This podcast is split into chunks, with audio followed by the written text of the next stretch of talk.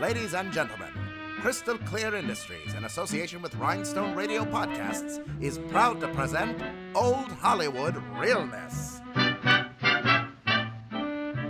Brought to you in vibrant podcastoscope for your listening pleasure.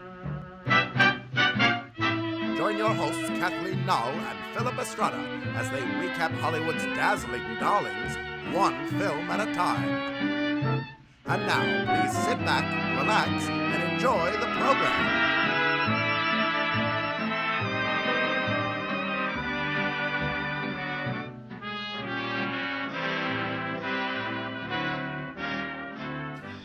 Good morning, everybody.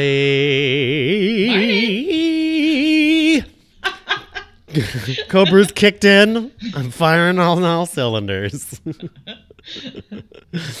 oh goodness, how are you, Kathleen? Uh, pretty good, pretty good. As I said earlier, I don't normally drink cold brew, but I was up early running errands, and um, I I summoned you by ordering a cold brew because I I picked up one while I was running around, and then ding, I got a message from you about recording this morning. I'm like, yes, that is it. We're we're we're linked by the we're linked by our uh, psyches. So Yes, and cold brew. and um, welcome back to Old Hollywood Realness is what I should have said at the very beginning.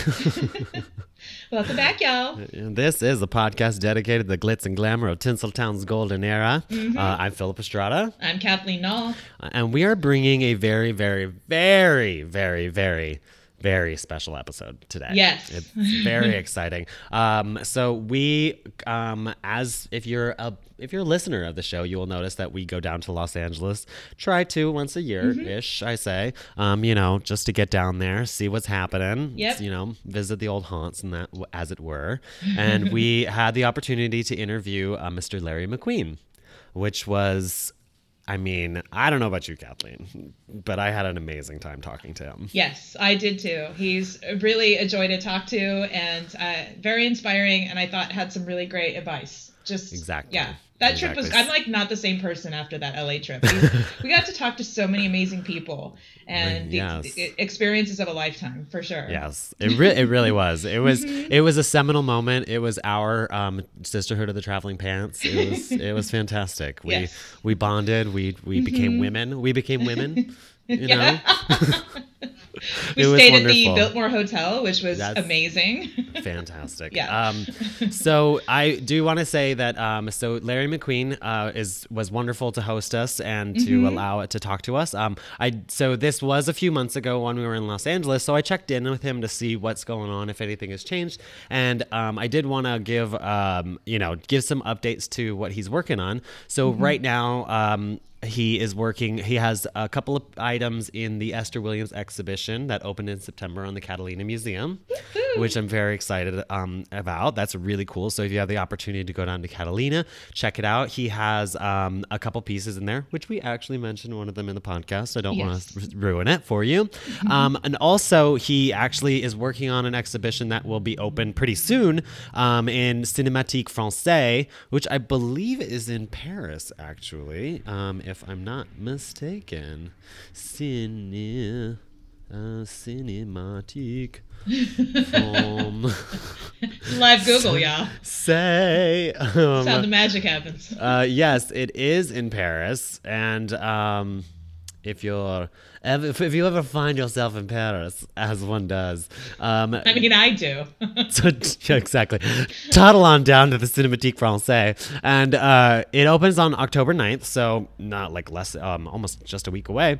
Um, and it's the the exhibition is actually on vampires, and he'll be showing his pieces from that he owns from Interview with a Vampire, Oh which God, I want to go see this. Sorry. it's just like it's like every goth girl's fantasy. Just Yes. I'm living for that. So definitely go if you again if you'll ever find yourself in Paris, you know, um, I go was down all there. jokey at first. Now I'm serious. Yeah. Go! I want to Yeah. see. go hot topic it up down at um, down at the Cinémathèque Français. Um, and he also just wanted to let us know that he's currently working on restoring two beaded gowns um, from uh, designed by Marjorie uh, Reynolds from uh, Holiday Inn, and one, Oh, uh, or sorry, one by worn by Marjorie Reynolds from Holiday Inn, and the other one was worn by Bette Davis in Marked Woman. Um, he has some other pieces, and they're going to be scheduled for a museum in Moscow in 2020. So it's very exciting the stuff that he's working on. Yes. Um, so, um, and then also he's still working. He's actually working with the Academy Museum, um, which is still in progress, and they don't really have dates for when those are going to be opening up. So, um, yeah. And then he closed out the email by saying, "I'm always grateful for the exhibitions because it is fulfilling the dream of sharing them with the public."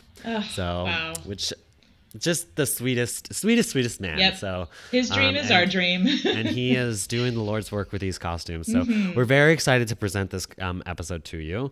Um, and also, one last bit of uh, one last bit of business is that we've been running our book um, book giveaway. So we had that book, uh, Hollywood Book Club, Reading with the Stars by Steven Rea, which was gifted to us by the publisher, and we wanted to share that with you. Um, so we pulled together all of the. Uh, all of the five star reviews over on iTunes, um, which was so. Thank you so much for everyone who submitted one, and um, keep those coming. By the way, it, it really helps us out with visibility, and Mm-hmm. visibility is important because it gets the word out on our podcast. Yeah. So, and then it shares with other people. So we actually are, um, we are, we'd like to give this book to um, the the reviewer.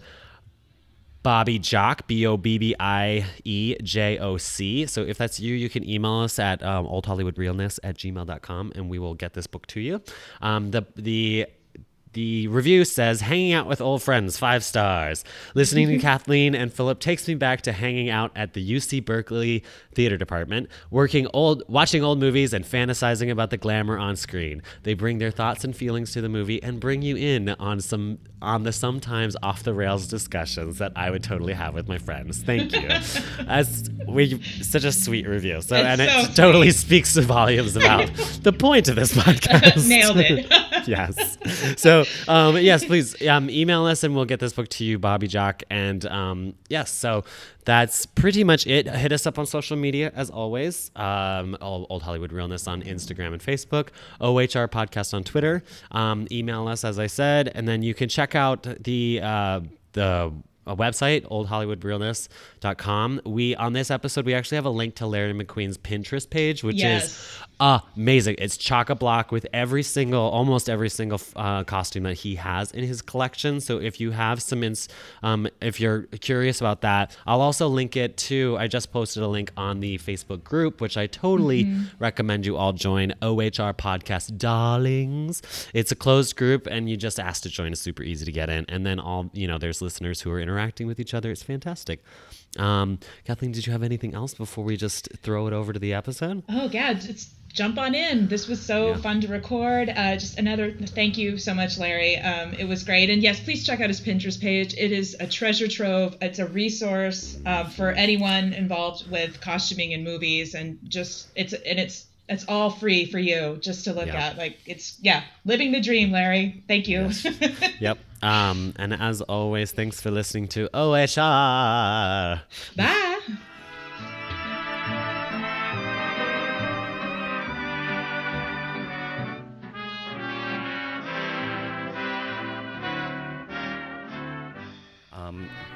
Hello, welcome back, everybody. Welcome back. This is Old Hollywood Realness. This is the podcast where we celebrate all the glitz and glamour of Tinseltown's golden era. Yes. Um, I'm Philip Estrada, I'm Kathleen Null. and uh, we are actually last day here in Los Angeles in Hollywood on Yes, our um, annual field trip that we do, and um, it's very exciting because we have a special guest with us today, Yes. um, Mr. Larry McQueen, um, and you are a costume uh, collector, dealer, and restorer. Am I right? Is that- More a collector now, and not a dealer so much anymore. I got out of that a while ago. Oh, okay. Um, I would love to hear basic um, anything you're willing to share as far as your history. Like, when did you get started? What was what's your what is your trajectory to where you are now, as far as costume goes? Oh, gosh, that's a long story, but it. Um, We've got all the time. well, it, it's like I, I moved to Los Angeles uh, in, in the late '70s, uh, and I had an advanced theater degree, and I came to Hollywood to work in the industry, you know, as most people do, and tried to, and did to a certain extent, but certainly not enough to pay the bills. And so, uh, it was during that time that uh, I met this kid. Um, well, I was a kid too, so it wasn't. He wasn't that much of a more of a kid than I was, but he was involved with uh, the Robin Hoods, which were uh, a group of people that were working with Debbie Reynolds as far as trying to go around to the studios and Oh, yeah. acquire costumes. And Kent Warner uh, was the Oh, head of that group. Did you And- ever meet Kent Warner? no, I never did. It was it was strange because uh, my my business partner was uh, I, I, the, was a kid called uh, Bill Thomas, not, not the costume designer, but uh, and he was like a junior member of the group. And uh, he would tell me these stories about them doing this or doing that, and every once in a while he'd say, "Oh, you want to see this piece?" And he'd pull out something, and it was incredible. And I, I was very excited, and I wanted to be involved in it. And he said, "No, you don't. No, you don't. No, you don't want to be involved at all." And uh, because what was happening was um, the group was starting to turn on one another. Uh, they were starting to uh, sort of steal from each other. They were starting to take from Debbie, and you know they were starting. It was it was just starting to get to be a very negative environment. And he said, "No, you you you you don't want to get involved in this." And it got so bad that in uh, 1984 he he sold what he had his and his collection at Sotheby's in New York, and it was the first time that uh, they had actually had an auction of just m- movie memorabilia. And uh, so he sold everything, and he was going to get out of it, and he distanced himself from them. Um, but he was still around. He still liked this stuff, and he started working as with some of these uh, wardrobe distribution places in town where they they give the studios will give the production wardrobe to them, and they'll sell them as clothes. And so he started to work with those companies, and uh, and then they started to pull out some of the stuff that was principal worn, and they would sell it as memorabilia. And I was working at a law firm at the time, and I, I knew how to type, and I had a computer, and uh, and uh, so I started to work with them, and we started to do that, uh, not with the intent to actually collect. Uh, but I kept, we would get things, and I go, well, I want to have this, or I want to, I want to buy this, and he was like, no, we're not going to do that. We're not going to do that. We're not going to get into that. uh, but eventually, uh, eventually we did, and it, it was a, it was a great time because it was a time when the, the auction companies were starting to recognize that there's money in this, and so they started to have auctions, and they needed somebody to come in and research it. They needed somebody to come in and set up the exhibitions, and we were there. So you know, you do that enough, and all of a sudden you sort of become the experts. you know. Yeah. And uh, we- we were at the right place at the right time, and uh, but we weren't collecting until uh, probably the mid '80s. Uh, a gown came up, which was Greta Garbo from Queen Christina, Oh, wow. and uh, I wanted it. I mean- I wanted that dress, and he wanted that dress, but it was more than either one of us could afford. So uh, we decided, well, if we buy it together, then that kind of means we're starting a collection. And do we want to do that? Mm-hmm. And if we start a collection, what's going to be the ground rules for this collection? Right. Oh. And one of the things I always kind of worried about was, you know, they would people would have these things under their bed, and, and it was like, but don't tell anybody because you know it's stolen or it's hot or you know they'll come and get it. Oh. And I kept going, well, why have it if you can never show it? Right. It's like Exactly. stolen art. Like when It's- people Yes. brought, when like people steal like Manet's or Monet, like that when someone stole a scream um, out of that museum. Yeah. I was like, what do you do? How? What? Yeah. Where? How? What? Yeah. Even well, what good it does the it do? Yeah. I mean, Yeah. you know it, but nobody else knows it and Yeah. or sees it. And so we decided that if we were going to do it, we were going to try to be as upfront, squeaky clean as possible. Because up until that time, collectors were not looked upon favorably. They were looked mm. upon as, you know, oh, you're, you know, you know, you're those people that are going around and stealing and all this stuff. Mm-hmm. And we decided that if we were going to do it, we wanted to try to turn around where he had come from and make it as hopefully respectable as possible. Mm-hmm. And it took a long time for that to happen, mm-hmm. but it, it finally did happen. But uh, so we we bought the uh, the Garbo, and uh, f- from then the collection was started, and then we just went from there. Oh, wow. Wow, that's Yeah. amazing. So that was the very first piece That that, you was collected. that was the first piece. And what was it about that piece that drew you to it? Well, it's a, it's a huge sort of ball gown that is sort of it weighs 60 pounds. Um, it's huge. It has tons and tons and tons of beadwork on it. It's ridiculous. It's I, when we first pulled it out of the box. Uh, you know, my, my first comment was like, "This is Egyptian slave labor." I mean, it was Yeah. like you look you look at this trim and you realize that somebody sewed each one of those beads on one at a yeah. time, and and it goes on. For yards and yards and yards and yards and yards, incredible. and it was just incredible. It needed some restoration and stuff, um, but it was just I, I was blown away by it, and then then we just started collecting, and uh, we collected for uh, probably five or six years, and uh, our style of why we did what we did and the way we tried to do what we were doing basically came from where Bill had come from. I mean, I saw.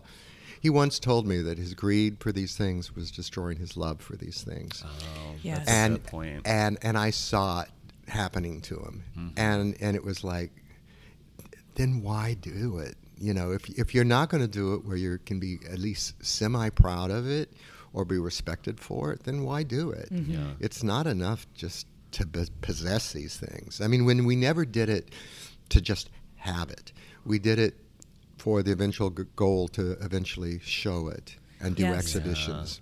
I, I, I love I love doing shows, and this way I have a, a cast of characters that doesn't talk back, and oh. and and, I, and, and but point. it's it's still showbiz. I'm still doing Yeah. showbiz, but it's it's it's in it's a different medium, and it's a medium that I never, in my wildest imagination, thought I would end up in. Yeah. It was it just happened, and it just it's turned out okay. That's fantastic. wonderful. is the Queen Christina? Was that an Adrian design? That was an Adrian, yeah, Oh, 1934. So it was, and it's absolutely absolutely incredible. and then uh, later on, pieces would come up that you know that were that were stretches. Uh, we also were called into. Uh, uh, auction companies, to, you know, we were very lucky because a lot of the big auctions started to happen. Right. Paramount so, sold uh, their Star collection, and so I think it was Christie's called us in uh, to inventory it, photograph it, write it Oh up. my god, that sounds like my. I just got tingles. It Like, was- Yeah, my- that's- that's- It was. I have to tell you, Dream we walked. We walked into this warehouse. I think it was in New Jersey or somewhere, and there were hundreds of boxes, Oh wow. and and our job was to open those boxes up and write them up. Oh wow. What And was you would- what was that like? It- you would open these boxes and you would just go, "I know this piece. I know this Oh my piece." gosh. You know, and some of the pieces you had to research, and some of them you didn't, just because they were so famous. Wow. But um, it was it was incredible. So we got to do that exhibition when uh, Western Costume sold had three auctions selling off their star collection. We got to go in and do that. When Edith Head sold her collection, well, it, it was Edith Head Estate sold Right. it. We got to uh, go in and do that. Uh, and uh, Paramount sold their, you know, Star Trek collection. We got to go in and inventory that. So we we saw a lot of pieces, and a lot of pieces go through your hands. Mm-hmm. And after a while, you start to recognize kind of what's real. You start to recognize what mm-hmm. studio, what kind of, you know, what studio did what kind of work. Mm-hmm.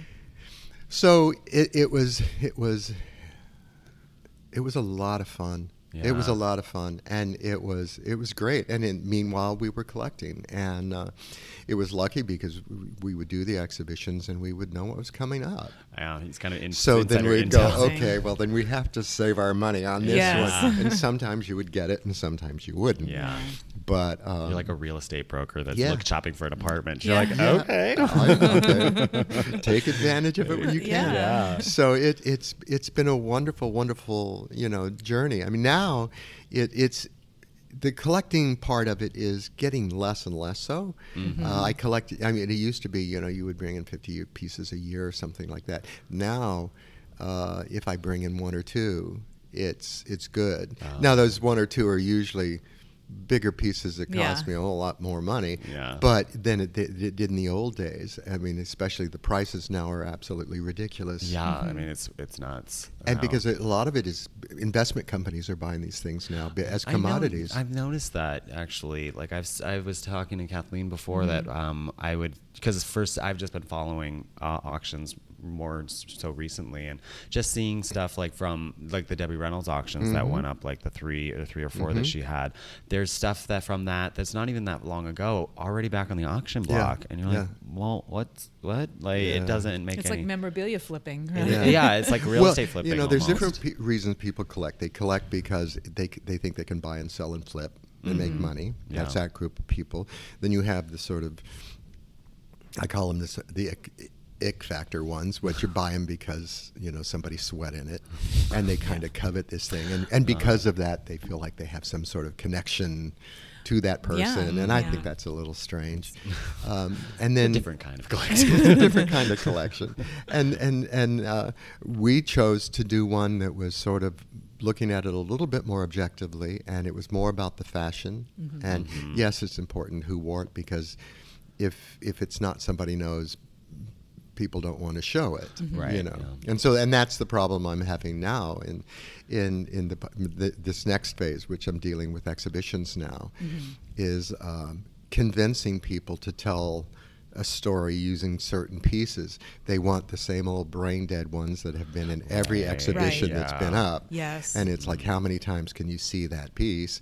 Just tell a different story, you know, and or and a lot of it also is because with the aging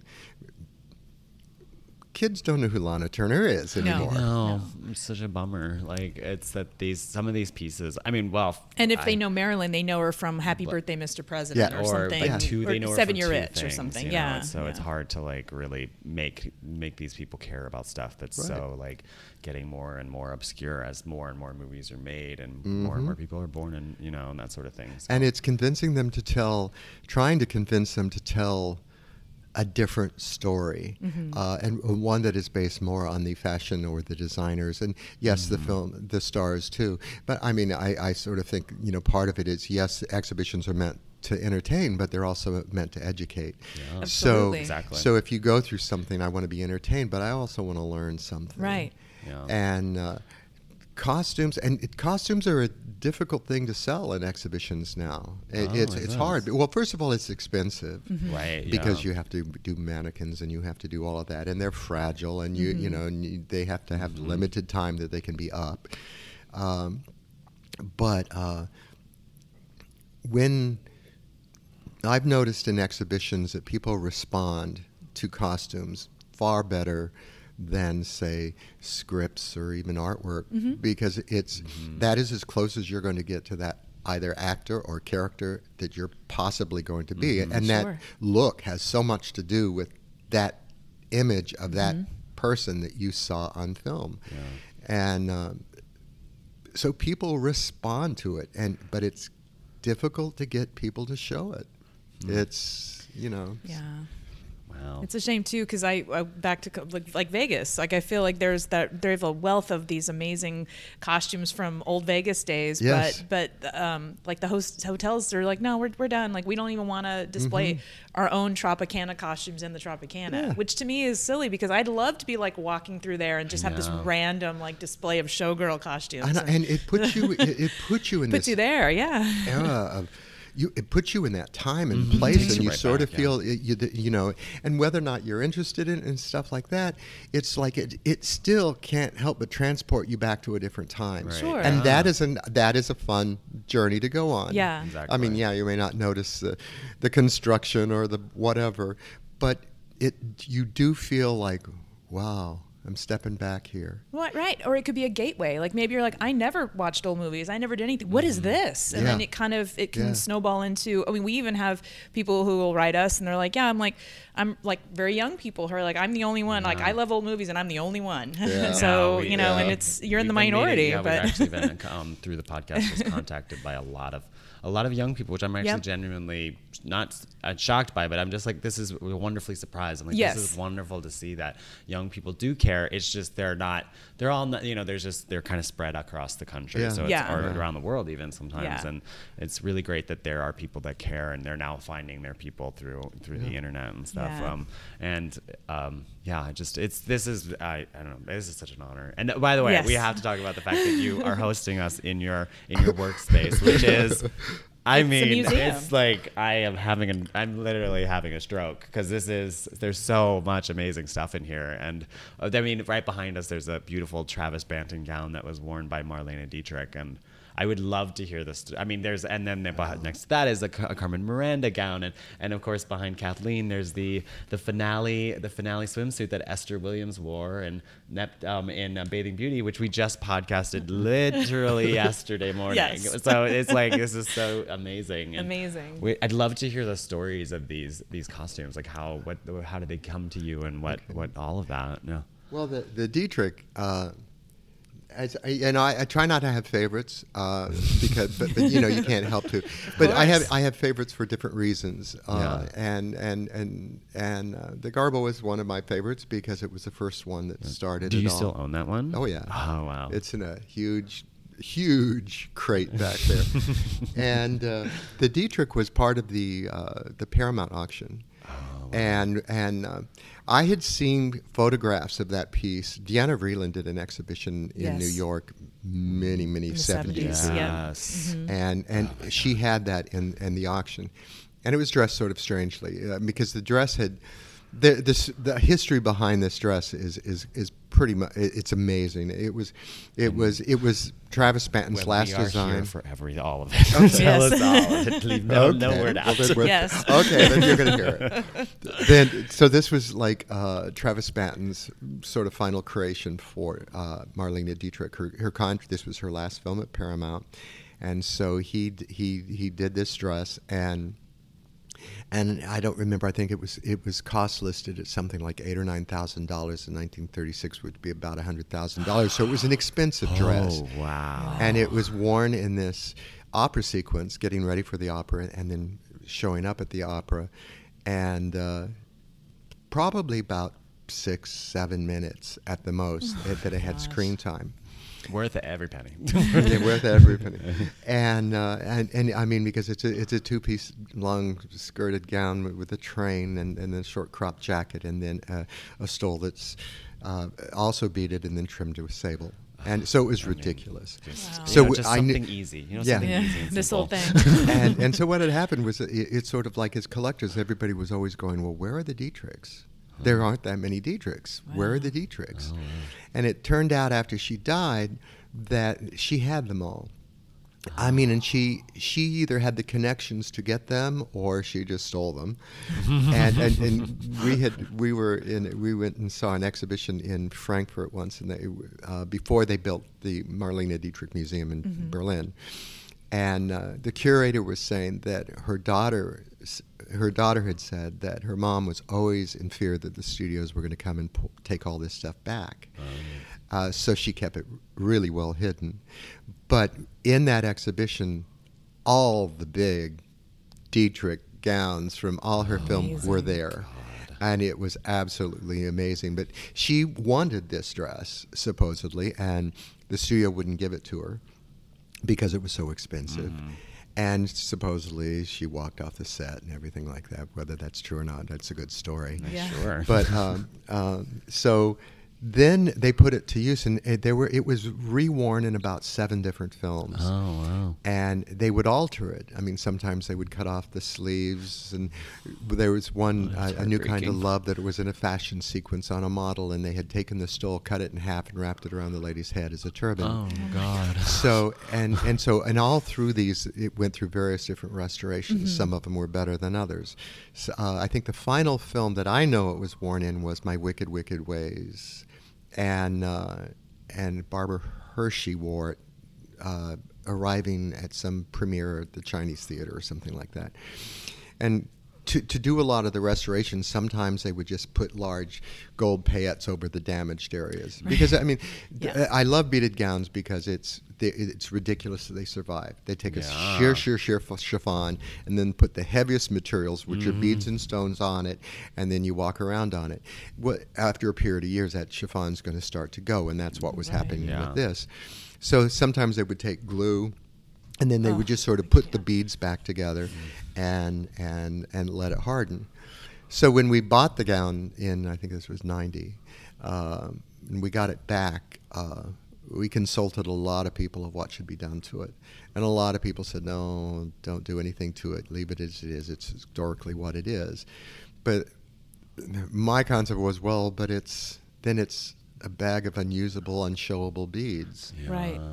So decided to embark on having it redone, which was a ridiculously difficult project because you would have to go, you know, four inches at a time and correct it, reback it to a new backing, uh, go back in and change, the, you know, correct the pattern, take out the damaged patterns, and they worked on it for five years and they just said, uh, I we can't keep anybody working on it. They just think it's absolutely ridiculous project to do.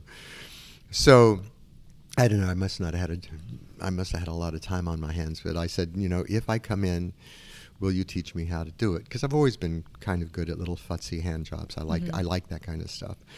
And so I went in and worked with her for, and, and the lady that had done it worked at the company who had originally made the gown. So oh, luckily wow. they had the beads. Yeah. Oh, oh my wow. God. Oh, oh, And that is the hard, that is the hardest part. That's like magic. What, the how? How? Like that's. Oh, that's the. You know what, Kathleen? Magic is real. That's Yeah, like you always say. Magic is real. Like that's.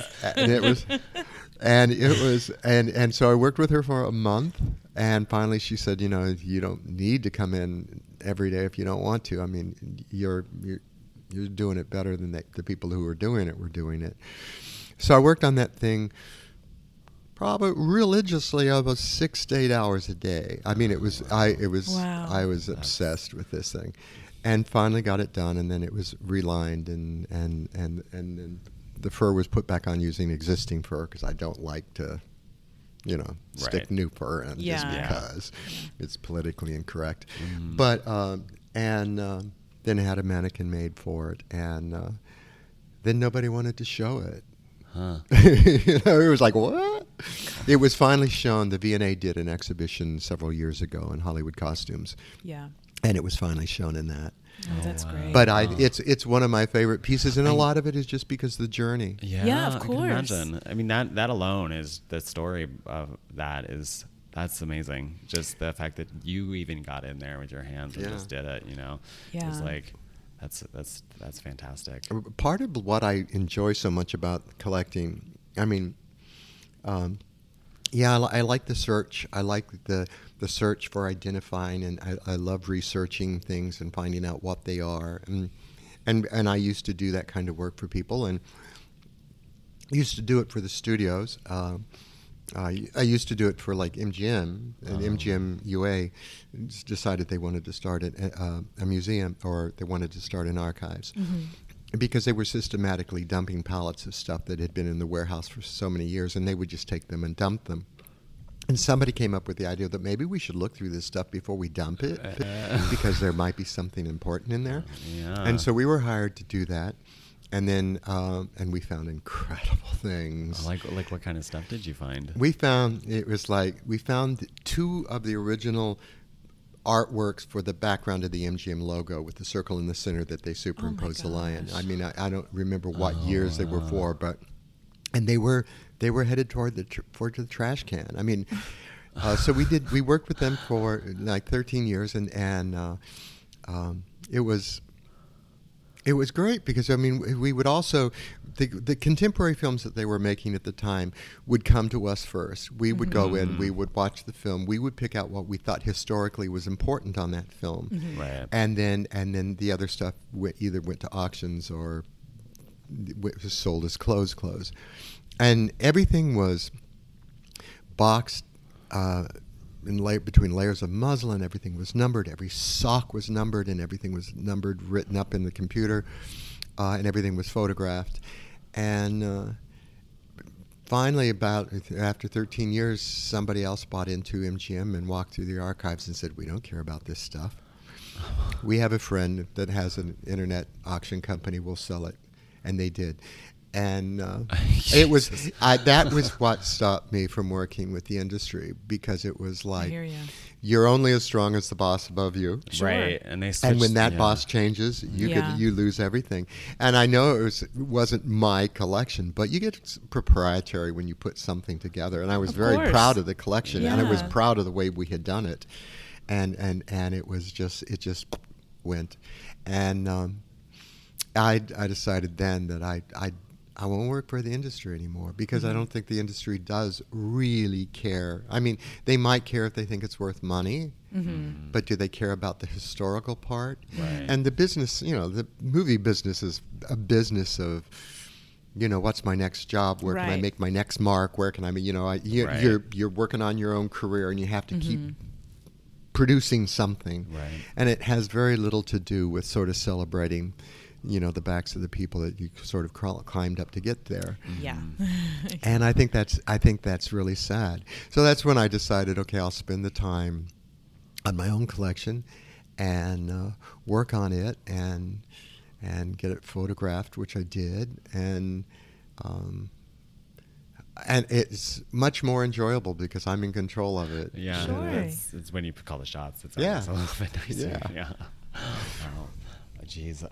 I mean, uh, that's that's such a fantastic story. Just the whole the whole impetus of it, and like where you come from, and all of that. And d- have you been doing this? Is this like your full time gig? Is this what you? Now, now it pretty much is. I mean, I, I've always had, I've always had two jobs. I've always had, you know, the job that brings in the money, and then I've always had my passion jobs. And and for a long time, this was my, you know, my passion job. Uh, and uh, and uh, luckily, you know, because I worked in a law firm, so it was like I had the funds back in the time when we were pull, pulling these things together to, to to do this. Uh, and it was at a time when you could get them. I mean, now, like I said, now to get a piece, to get a good piece in auction is Yeah. is is almost impossible. Yeah. Uh, every once in a while, you sort of luck out, um, and or either that, or you know, if you get a, a private buyer that wants to sell something, but most everything's going through auction now, Right. Yeah. and the studios, even they're, I mean, they're s- selling things now too. Some of them are, Right. uh, but they're, you know, the contemporary stuff is going for good money too. Right. I know. I'm kind of surprised by that, 'cause especially I am too. Um, especially when it's stuff that you'll see it up for auction on movies that are still in the theaters, and you're like, that's, I'm not sure if we're not even sure if that's a good movie yet. Yeah, I know. yeah. so it's almost like you're buying, you're you're just buying it kind of sight unseen on the concept that it will Right. in, increase in value. And the, the majority of my things are pretty much vintage. Mm-hmm. But along the way, uh, you know, it was like I decided that I needed to also sort of buy contemporary too, because today's contemporary might be, you know, Right. a, a a classic in the future. So, so I did try to continue to buy contemporary pieces as they would come up, and they sort of interested me. Um, so I do sort of span the years up to contemporary pieces. Uh, and then sometimes, you know, you never really know. I mean, you never really know, especially when you, when the wardrobe comes available. Sometimes it, sometimes it's after the film's release. Sometimes it's before the film's release. Right. And I remember there was this dress, um, or there was this film that was coming through, and uh, and I, I, I, my partner's far more film knowledgeable than I am, uh, but I, uh, but um, I said, well, there's this this this movie that's come through, and it's Sharon Stone, and it's called Basic Instinct, and I said, you know, there's not very much stuff of hers because you know. But there, and he said, "Well, I don't know. I've sort of seen some write-ups on it and stuff like that. If you see anything and it's white, get it." Oh my god. Well, there was only one piece that she didn't pull back, and it was part, part partially because it had gone through rain and it had been wrapped up in a plastic box and was mildewed, covered Oh, with mildew. But anyway, we, we got that dress, and it ended up being the, the, the cross your legs dress. Oh my mm-hmm. goodness. And so you never really know. I mean, and so now that's sort of an iconic piece. Yes. well, but- and her whole wardrobe from that. I mean, it's kind was of it's wonderful. become iconic just as Yeah. far as like storytelling through costuming and stuff Yes. like that. So yeah. so you never really know on the contemporary ones, and you think you're kind of, you know, and, and a lot of times I'll I'll I'll, I'll uh, buy them um, because I would like to represent as many costume designers as possible, and. Uh, so there's certain designers that if they come through, and it's actually gotten kind of nice because now some designers are getting to know, some of them are getting to know me, and will call and say, "Oh, they're selling these out the back Oh, door." great. oh. you know, you should contact them That's because great. they kind of like it also. Because Sure. Oh, they yeah. don't usually get. I mean, up until recently, I mean, the costume designer didn't get their own pieces. Mm-hmm. Right. You know, I mean, they belong to the studio. Yeah. And so once the job was over, it was sort of like, and it wasn't until later when they started to go, well, it'd be nice to do a retrospective of my own work. Yeah. Mm-hmm. But Yeah. where are there all these pieces? Right. You know, because they didn't really know what happened and they thought the studio was keeping them and mm-hmm. taking care of them, which was not always the case. So a lot of designers now are grateful that uh, that you've saved their things. That's we wonderful. just I had it was I was very excited. It was we had we had a dinner here once about two or three months ago, and it was five designers from the Costume Designers Guild, and they they had wanted to meet me, and so I said, well, I'll host a dinner, and I set up. I happened to have all. I think four of the five designers. I had costumes that they had oh, designed. Oh, that's so. Oh. So when they walked in, they saw these costumes that they had designed 20 years ago, and they were like, "Oh, Oh, that must an have been so old touching. So so they are grateful for it and, and they are that somebody has saved it and, and, and is keeping it Do you mind divulging who was at this party? or are we gonna keep that out? I there? Okay, shouldn't. that's fine. No pressure. but it is but for me it's it's exciting because it's like the designers are kind of my my stars Sh- oh, there are stars. okay. Yeah, You we know, understand. it's sort of like I- and and and when you and the the fabulous thing about this dinner party was i mean there were five designers sitting there talking shop oh, now, Oh, that's so for someone who. I mean, what I do, you know, I go around picking up their scraps after they're done with it. yeah. You know, and, and, and try to make it into something really Yeah. Wonderful. But to hear them sit there and talk about, oh, the politics and the this and the budgets and this, it was so exciting. Like a just to- fly on the to- wall. and to see them like be real people. yeah. Yeah. And it was like, oh, how cool. It's like how the That's sausage so is made, and just yeah. like, never even know and they were down to earth people. I was, I was, I was thrilled. I, I mean, I was thrilled, and it was, it was, it was a lot of fun, and and uh, they want to do more of them. So it was like, okay, we'll do Oh, it. that's, That's, great. That's fantastic. Yeah. Idea. Like a you have like a costume salon. I like, know. Oh, yes, I you know, know. I love the, it. the, the luminaries of the costume world Yes. come through and, like, that's amazing. Do you um do you do anything with your collection as far as like research for for designers or for costumers or anything? Not like so that? much. It, it's sort of um, it, um, there was one time, and and this sort of shows my ignorance, but um, um, um, well, I can't remember the designer's name. Well, anyway, there was a designer that called. Uh, uh, hmm, I can't remember his name. Shows you how much I am to it. well, anyway, we'll cut that. But but uh, uh, that they a designer called and said that he's doing research um, and uh, he would like to come over and see some costumes. And I said, okay, fine. And uh, he did, and it, oh, it's Gal- Galliano, yeah. So Are you- anyway, uh, so so they he- Galliano. yeah, and so and so my partner comes home and, and, and we're sitting there and there's a host of people sitting around the table and there's some clothes spread out on the table, and and Galliano is sitting there, you know, looking at the insides and looking at construction and all of Oh, this stuff.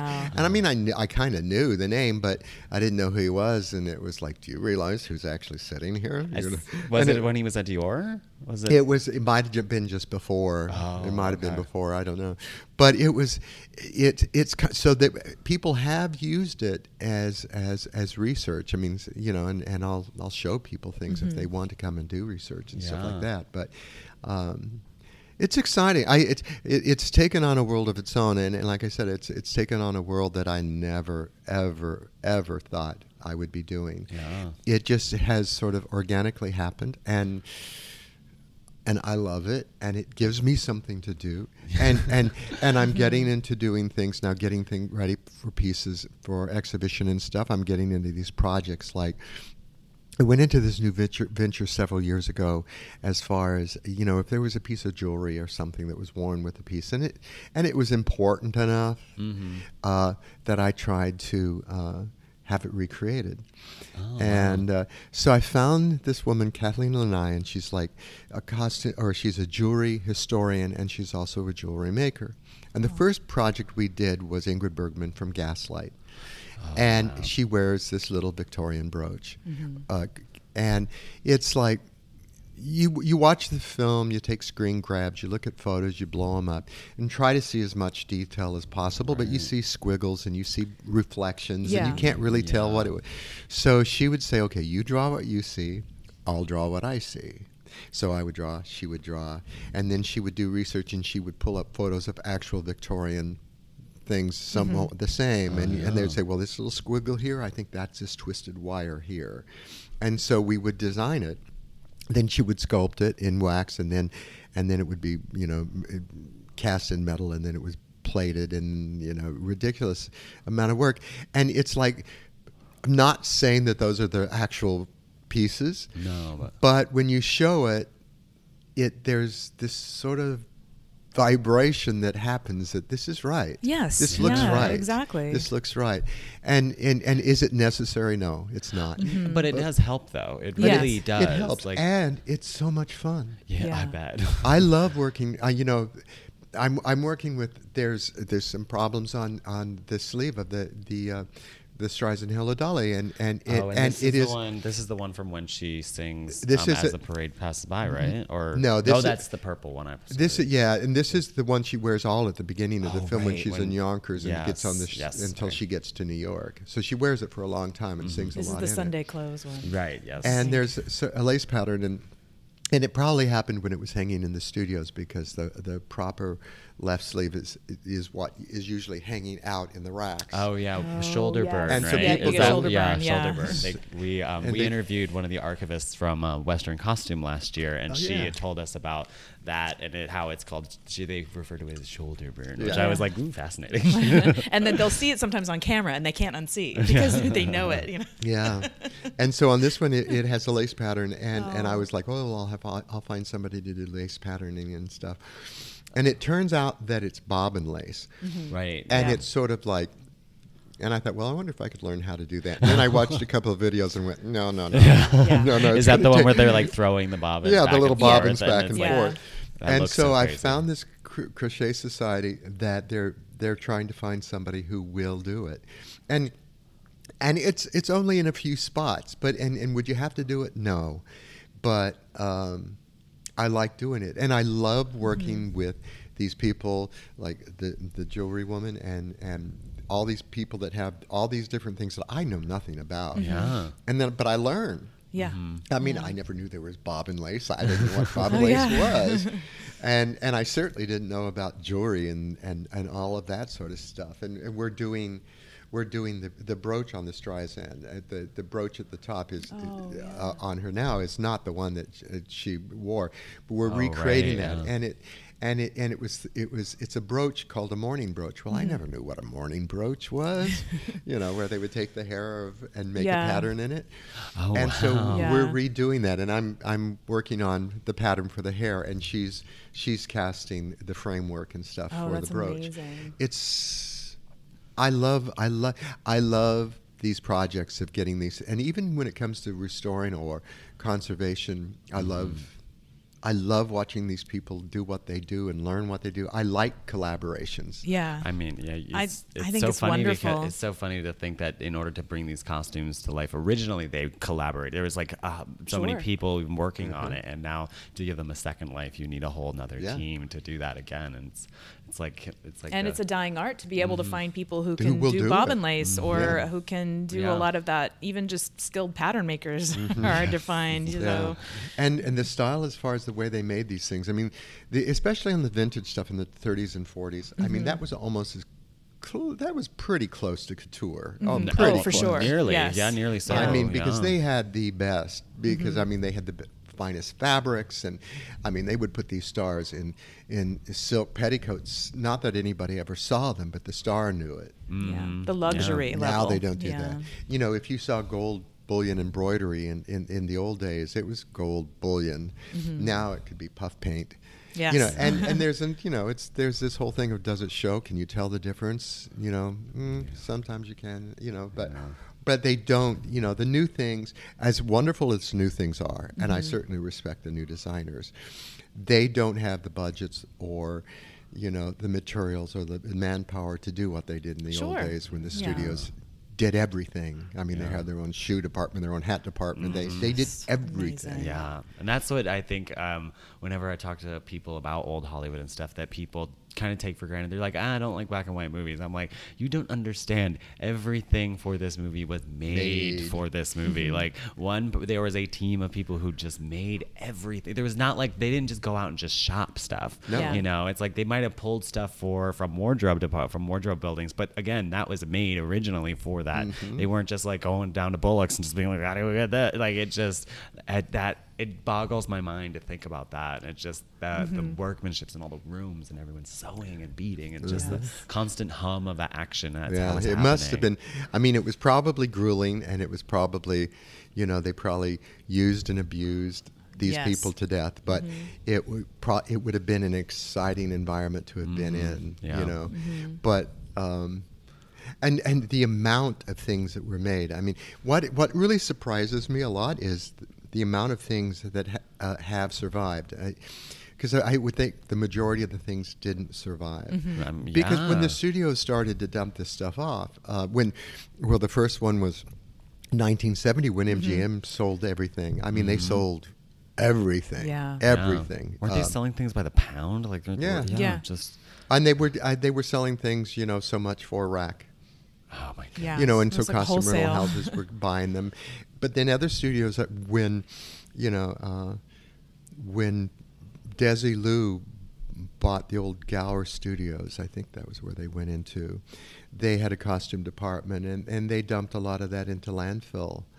I mean, yeah, well, like RKO was literally setting things on fire in barrels. Yeah. We'd read about that, like, and then that Yeah. uh, documentary, The Slippers, about. Um, we we watched this documentary somebody made about the the ruby slippers and how Oh. that and it, just that whole odyssey and And and, it- again Kent Warner and that's what we found out what you were speaking about earlier about sort of the how the, like what, what started off as Robin Hooding really turned into like you know competitive hoarding Yeah. and um and Mm-hmm. Yeah. that was that was really highlighted a lot in that um And that was in a that really documentary fascinating- I don't know if you've seen fascinating the and they had documentary, footage from the MGM auction and Debbie Reynolds there like sitting next to Ann Miller and they're like looking at the I mean yeah. You didn't. That was it before This- you. Oh, that was involved, longer right? for me. Okay. I was I was still in school. Thank you very much. but but uh, it was uh, I. It would have been I don't know it, that whole thing. I I'm, I am very grateful things happened the way they were, w- the way they did happen, and that I was such a late entry into the market because I wasn't part of that. It seems I knew these people. yeah. Uh, I was warned against, you know, Bill particularly, you know, would say, don't even talk to this person. This person is evil personified. No. wow You know, yeah you know, it I can mean, well, yeah. you know, It takes all so kinds. and it was sort of like, and so I was sort of out of it, and I sort of came into this whole, uh, this whole concept with a whole new sort of Pollyanna with, oh, let's put on a show and let's Right, let's yeah. let's be I love it. respected for what we do Yeah. and try to do it right, and you know, and it was just sort of Midwest, sort of like, "Yeah, yeah, me, but. Uh, but I'm glad that I did. Yeah. Um, I, d- I do not. I love working with what I do. I love getting to do what I've done with it. I like putting it back together, taking care of it. But I hate collecting. Right. Uh, and and probably large because it's gotten so hard to, and there's a lot more competition now. But Yeah. but uh, I don't generally like collectors because you never really know, and I don't really know that many collectors. Um, because you never really know whether they're really happy for you or they or they just want to know what you have in your closet Right. or whatever. It's so it feels very like Gollum esque. Yeah. Where they're just or not. What is My it? Or- precious. yeah, where it's like they get the they get Yes. the ring and it just drives them insane. Or that's and what this ruby the- slipper sounded Yeah. like Oh. it was it was Yeah. crazy it's sort of like I, and the Ruby said, I hate those stupid red shoes. yeah, no. and I felt we felt so bad for Debbie Reynolds during that. Like she got done so dirty with that whole story with. Yeah. Anyway, uh-huh, I know, I know the story. Because Yeah. we we love her, and honestly, it's she true. was such a pioneer um, in her trying to collect even before MGM. I mean, it's like she saw the writing on the wall and really. Um, really try. I, she tried so hard, and I know years and years ago when we we first met uh, about 20 years ago, and I think that was still when they were trying to get the museum going Yeah. in Vegas, and I was like, oh, this will be my career. I'll just work in this museum uh-huh. forever, and, uh-huh. and I that would she be just couldn't get yeah, off and the just gr- I mean, granted, she also had a lot going on with like some terrible business people around Well, her. that's the and thing, that she was i mean un- constantly- yeah. unfortunately she pa- she picked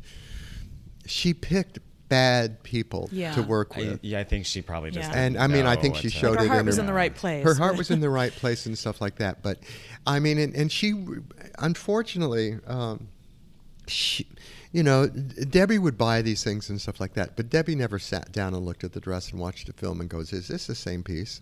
Oh, yeah. So Yeah, you know, so poor a lot of stuff, you know, so a lot of the people that worked for her and stuff, you know, well, so, okay, so she has this black, you know, sequin gown, beaded gown from Bold and Beautiful. I'll go to a secondhand clothing store, buy a black beaded gown, put it in there. She's not going to Oh, know the difference. no. heartbreaking. And and that kind of stuff happened, and that was the stuff. That was the aspect of collecting that I just. Mm. And, and and these people and and and it, it and it and, and like I said with even with Bill I saw it I mean and Bill wasn't as bad because he did get out of it fairly mm-hmm. soon. But but he he was in there also and it was like and I saw it destroy him and I've seen it I've seen it destroy a bunch of the other people that worked in that. Yeah. it was like you just come from that. What happened to I don't doubt that they started off with good intentions. Sure, yeah. it just morphed It's like And- gold fever. It's like that gold, Gold fever, fever, where yeah. you just get that where you're just like I gotta have it, to Yeah, get one it. more, one more, that's yeah. in One more, one more, Yeah, more. It's like a yeah, it's like an addiction almost. It's that sort of like just one more hit, just just Yeah. one more Gambling hit, you know, addiction you're kind of, like, really, "Ugh," yeah. you know? and so that's why I'm tr- I try to be very conscious to co- keep it separate from me. I mean, I recognize it for what it is, but it is. Um, but it's it's it's it's an objective thing. Yes, I like them. Yes, I work like working with them. Do I have to have everything in the world? Right. No, I don't. Hmm. It's like, and I, I certainly don't feel that I get any power from possessing them. Yeah. I mean, if I have any power at all, it's going to be how I take care of them and how I promote them. Yeah. It that's where the power is going to come from, not their old dresses. Yeah. So Right, they have no magical power other than the pa- magical power of imagination when you see them. That's right. Yeah. Yeah. And so it's to place too much focus on what they are, and I'm sure it's the same in any art form. Mhm, I'm sure every every art form, especially when something starts to worth become worth money, Yeah. it just it gets distorted. yeah. Yeah. and I don't I, I don't enjoy that part. So Yeah, it's a good, Oh my healthy way to Yeah. look at the collecting and like being part of this environment. And I think that's sort of it's almost like you have like the museum creator side versus Yeah. the you know, that sort of Yeah. like owner colle- uh, owner I have collector. I have think more of a detached, you know, I, I, I they go through my hands and, and, and I'm taking care of them for now and, and what happens, it, you know, of course, as I get older, it's another thing that I'm starting to think about is what, well, was, so what happens to this? Because, I mean, when you see a collection like Debbie Reynolds go down, Oh yeah. uh, it's just sort of like there aren't that many collections left, Mm-hmm. and but there's really no museums that are No. like Right. They want to do this exclusively. they, or they like, want to yeah. do this exclusively, or, you- or, or you're sure a lot of museums would take it and sell it to buy a painting or something. But Yeah. but and it, that's not what I I, I want it. I, I I want it to sort of semi stay together as a collection. Mm-hmm. I think that's what's valuable about it is there it, it is a collection and there's mm-hmm. there, it's not a huge collection. It's only about 600 pieces, but still it's 600 fairly decent stories and i think that they should stay together. So you know you know. So th- that's an aspect of it that i you know is starting to think about now. Is like hmm what's going to happen? Hmm, hmm.